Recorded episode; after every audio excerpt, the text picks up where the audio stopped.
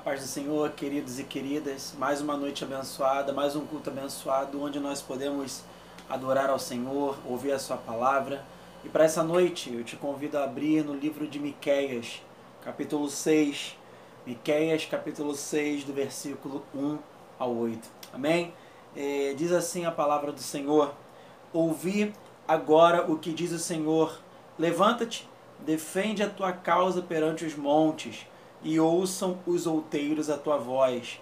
Ouvi, montes, a controvérsia do Senhor, e vós, duráveis fundamentos da terra, porque o Senhor tem controvérsia com o seu povo, e com Israel entrará em juízo.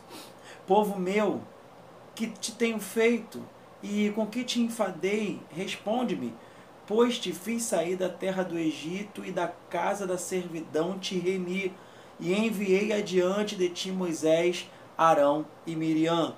Povo meu, lembra-te agora do que maquinou Balaque, rei de Moabe, e do que lhe respondeu Balaão, filho de Beor, e do que aconteceu desde Sitim até Gilgal, para que conheçais os atos de justiça do Senhor.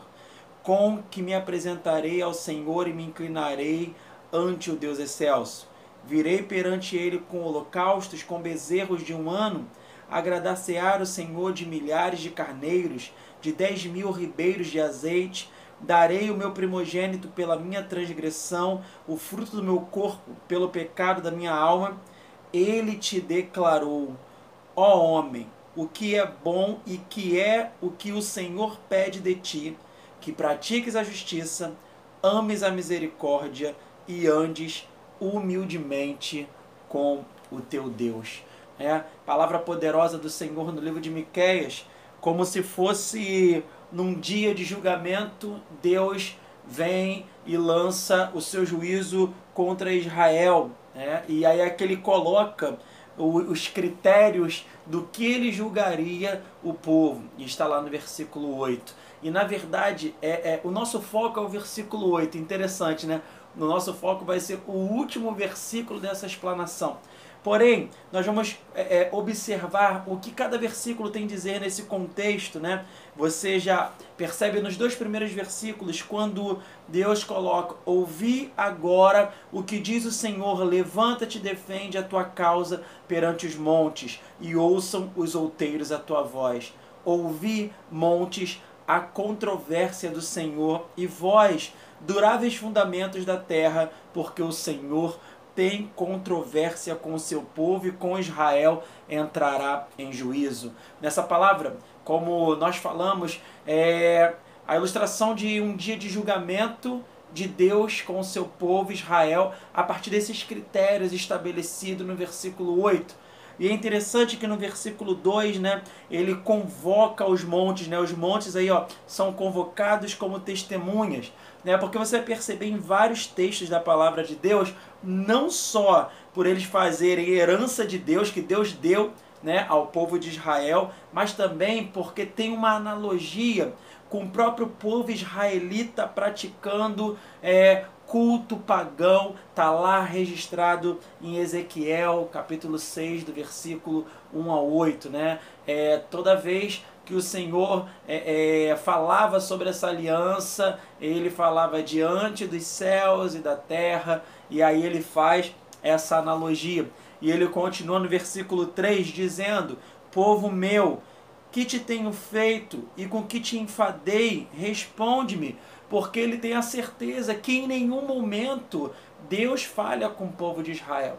Em nenhum momento ele enfada o povo, em nenhum momento ele faz mal ao povo. Então ele já induz essa pergunta já sabendo a resposta. O porquê vocês agem com incredulidade no coração? O porquê que vocês agem sem crer nas minhas promessas, né? E aqui ele ele deixa bem claro, em nenhum momento eu tenho falhado contigo.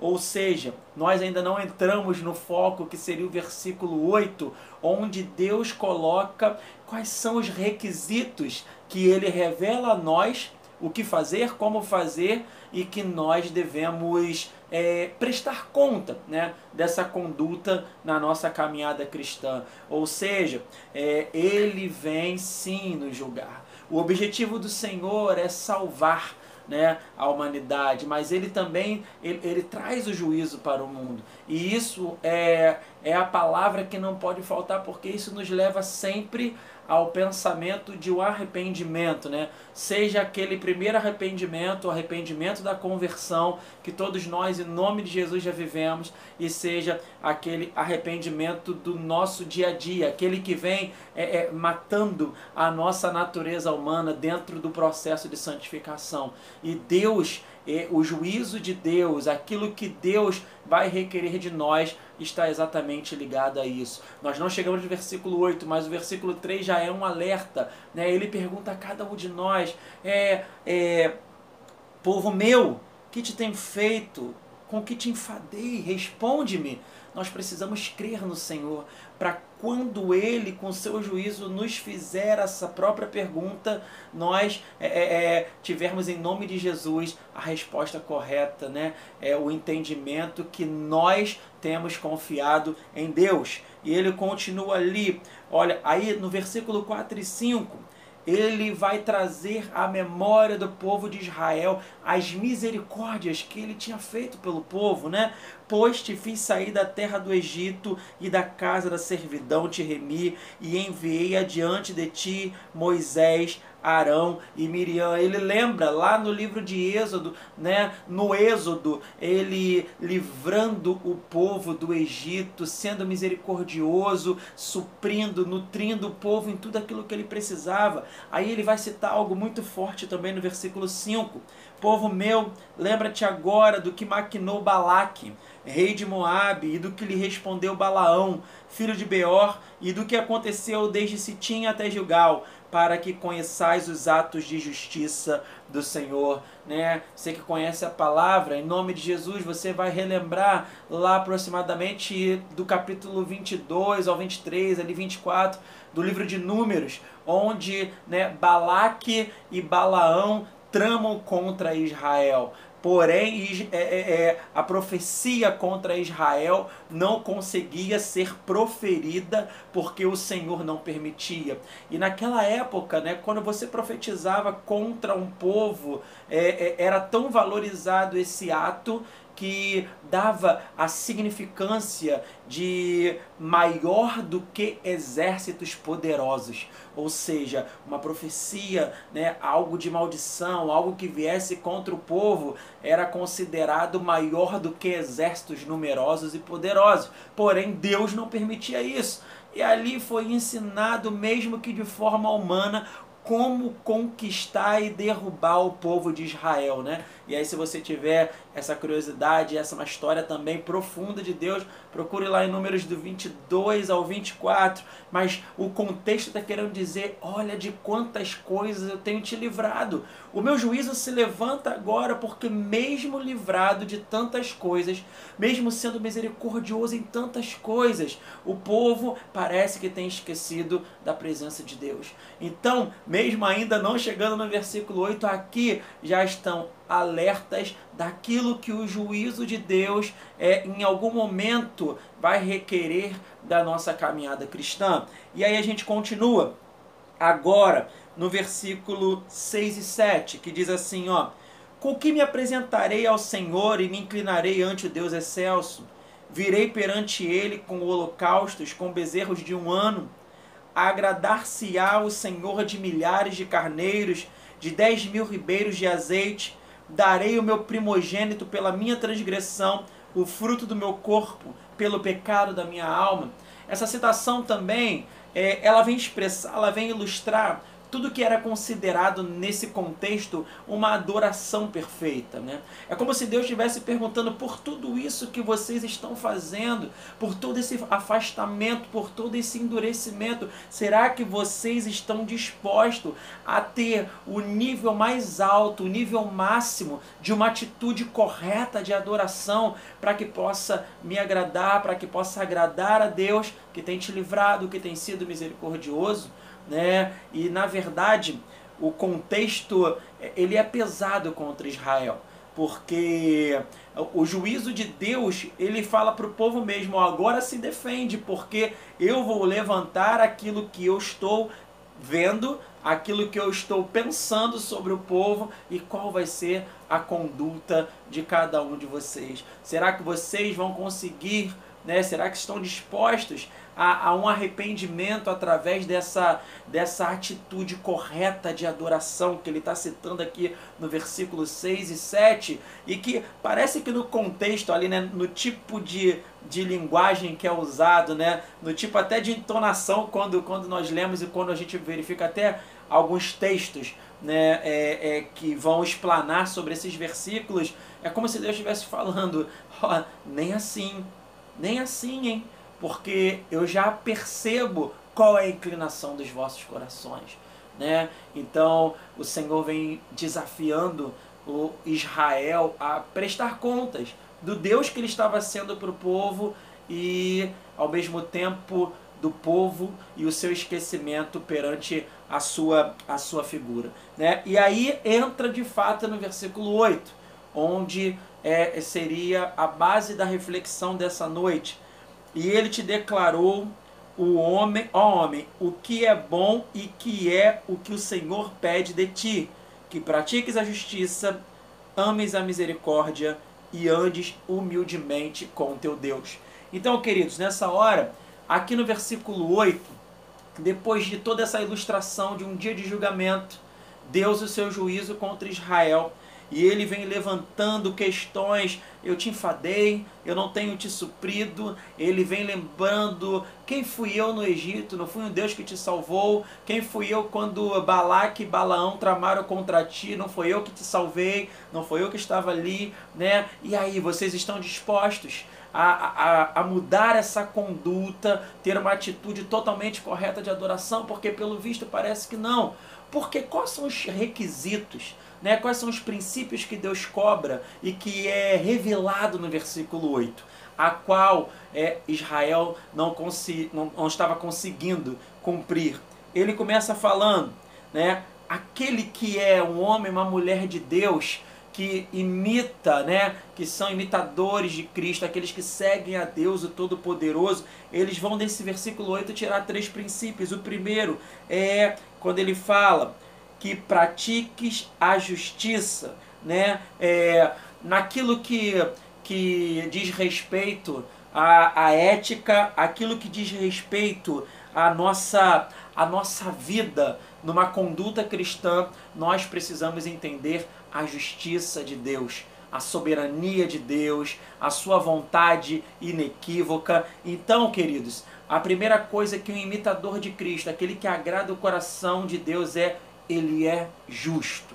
Né? Nós não queremos é, abrir aqui, a questão não tem a ver com como nós alcançamos a salvação, que lá já no Novo Testamento, a partir de Paulo, não são pelas obras da lei, não é pela nossa própria justiça, mas sim pela própria justiça de Deus, que é imputada por, em nós por graça. Não, esse quesito de justiça tem a ver com a nossa atitude, sermos justos, né? Pratiques a justiça, coloque em prática aquilo que Deus tem te revelado como sendo a atitude que ele faria, como sendo a atitude que ele orienta ao povo dele em toda a história, em toda a Bíblia, em toda a condução, né, que ele tem para nós enquanto povo de Deus. Então, nessa noite pratique a justiça. Seja justo, tenha a medida de Deus, tenha a revelação de Deus para analisar as coisas. Na sexta-feira nós estávamos, é, é, nós tivemos uma, uma cela maravilhosa né, é, com, com a juventude falando sobre o poder das palavras, né? E tem a ver com isso, praticar a justiça nas nossas palavras, praticar justiça hoje na palavra digitada, né? Que nesse ambiente virtual, nesse cenário diferente que nós estamos, é o que está prevalecendo. Então, pega esse primeiro princípio, no segundo princípio, logo depois ele fala: ames a misericórdia. Ou seja, né, é, agora, no que se diz respeito à nossa vida social, à nossa vida em comunidade, o cristão que tem Deus no coração, ele ama a misericórdia, ele ama o perdão. Essas situações vêm honrar o nome do Senhor. Essas situações vêm é, é, é, exaltar quem é Deus, quem é o povo de Deus. Então ame a misericórdia. Seja misericordioso, entenda o próximo, é, é, use palavras que criem pontes entre, entre as pessoas e o Evangelho de Jesus, a palavra poderosa de Deus, aquilo que, re, que ele revelou e que em algum momento ele vai exigir. Então que realmente haja misericórdia nas nossas palavras, mas que essa misericórdia venha, venha gerar através de amor, arrependimento, queridos. Esse é o segundo princípio. O primeiro, pratique a justiça. O segundo, pratique a misericórdia. E por último, ele fala agora no sentido espiritual e andes humildemente com o teu Deus, né? O, o, esse versículo, quando fala e andes humildemente com o teu Deus, agora no que diz respeito à nossa vida espiritual, nós devemos é, nos submeter humildemente à vontade de Deus né? Mesmo na quarentena, mesmo sem aquelas nossas reuniões físicas, um contato maior com os nossos líderes, pastores ou as pessoas, mas nós somos submetidos à vontade de Deus e ela não tem a limitação do espaço físico. É, o propósito dela, às vezes, nós não conseguimos entender é, é, é, na sua plenitude, mas uma coisa é: nós praticamos o princípio de humildemente estarmos caminhando na vontade de Deus. É, esse texto é um texto muito forte, onde Deus, como um dia do julgamento, um dia de julgamento, ele se levanta contra o povo de Israel, colocando o seu juízo, né, cobrando tudo aquilo que ele revelara. E isso é revelado a nós uma conduta cristã nesses dias. Pratique a justiça, pratique a misericórdia e ande humildemente entendendo a vontade de Deus, queridos. Amém. Que essa palavra tenha edificado no teu coração essa noite.